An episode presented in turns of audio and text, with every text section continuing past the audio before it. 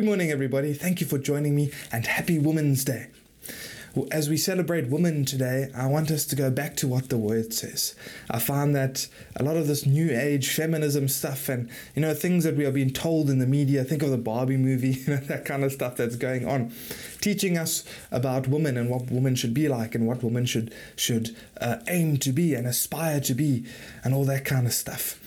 And unfortunately, with all of that, now some of that, the positives are absolutely, but in pursuit of all that, what is often left behind is the biblical picture of what women and men should be like.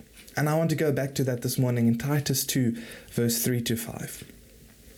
Older women likewise are to be reverent in their behavior, not malicious gossips, not enslaved to much wine, teaching what is good, so that they may instruct the young women in sensibility, to love their husbands, to love their children, to be sensible, pure, workers at home, kind, being subject to their own husbands, so that the word of God will not be slandered.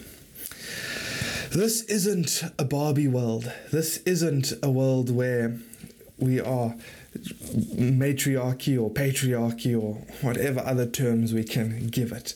This is a biblical world, and this is what we should aspire to be like. I'm not saying stay at home in the kitchen and cook and clean. What I'm saying is love your children, love your husbands, be sensible, be pure, be workers at home. That doesn't mean stay at home. It means dedicate time to your household. Teach your children, uh, manage it well, the household. Kind, being subject to your own husbands. In other words, understanding the authority and the creation order that God has made, His natural order of things. And also that the word of God will not be slandered. And that's the important bit. And I want to challenge women today, especially wherever you are in life, wherever you find yourself, whatever you're doing, ask yourself this question. Am I, what am, is what I'm doing slandering the word of God? Or is what I'm doing upholding the word of God? And that's the whole point of what I want to say this morning. So if you got offended by what I've said, forget about it and just listen to this.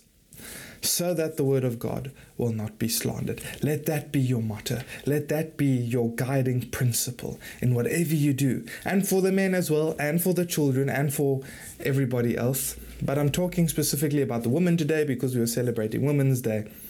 Older women, be reverent in your behavior. Teach the younger women. Younger women, be sensible. Love your husbands. Work at home. Be kind. So that the word of God may not be slandered. Let that be your guiding principle, and let Christ uh, fill your hearts and your minds as you push forward towards that goal, as you let the Holy Spirit work in your life and make you into the woman you are meant to be in God. Not in the world, not who the world says you are, not because you're C E O of a fancy company, not because you're earning more money than men, not because of all this other ridiculous stuff that this new age feminism has put into our minds. Simply Simply be the woman in Christ.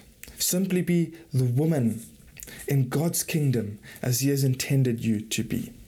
That is the most fulfilling thing that you could ever aspire to. In all things, so that the word of God will not be slandered. Amen. Let's pray. Lord Jesus, thank you for your word to us this morning. Thank you that we can celebrate women. Thank you for the gift of womanhood and the special roles and tasks and uh, things that you have given women to do and you've given men to do. Thank you for the blessing that we are different and unique and that we have our own roles and positions in life. Thank you that we're not all the same. Thank you that you have said man and woman and not anything in between. Uh, you know what's best, you know what's right. Uh, and as much as we think we are clever and come up with things and want us as a human race to go a certain way, that's sometimes against you. Father, forgive us for our egos, forgive us for our pride, forgive us for thinking that we know better than you. And help us, we pray, just to submit to your word, submit to what you have said. And that our guiding principle will be that your word will be upheld, that we'll be good witnesses for you. and that we won't slander your word, that we won't bring it down, that we won't be found to be in contradiction and opposed to what you have instituted. Thank you that you are with us. Thank you that you're helping us.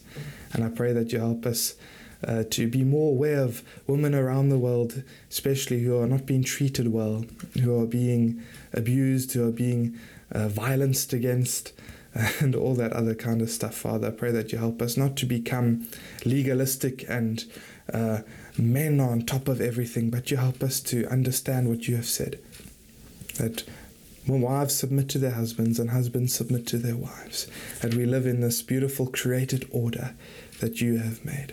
Thank you for your help in this regard, and I pray that you help us to be more faithful as you would have us be more faithful to each other and ultimately to you. We pray in Jesus' name. Amen.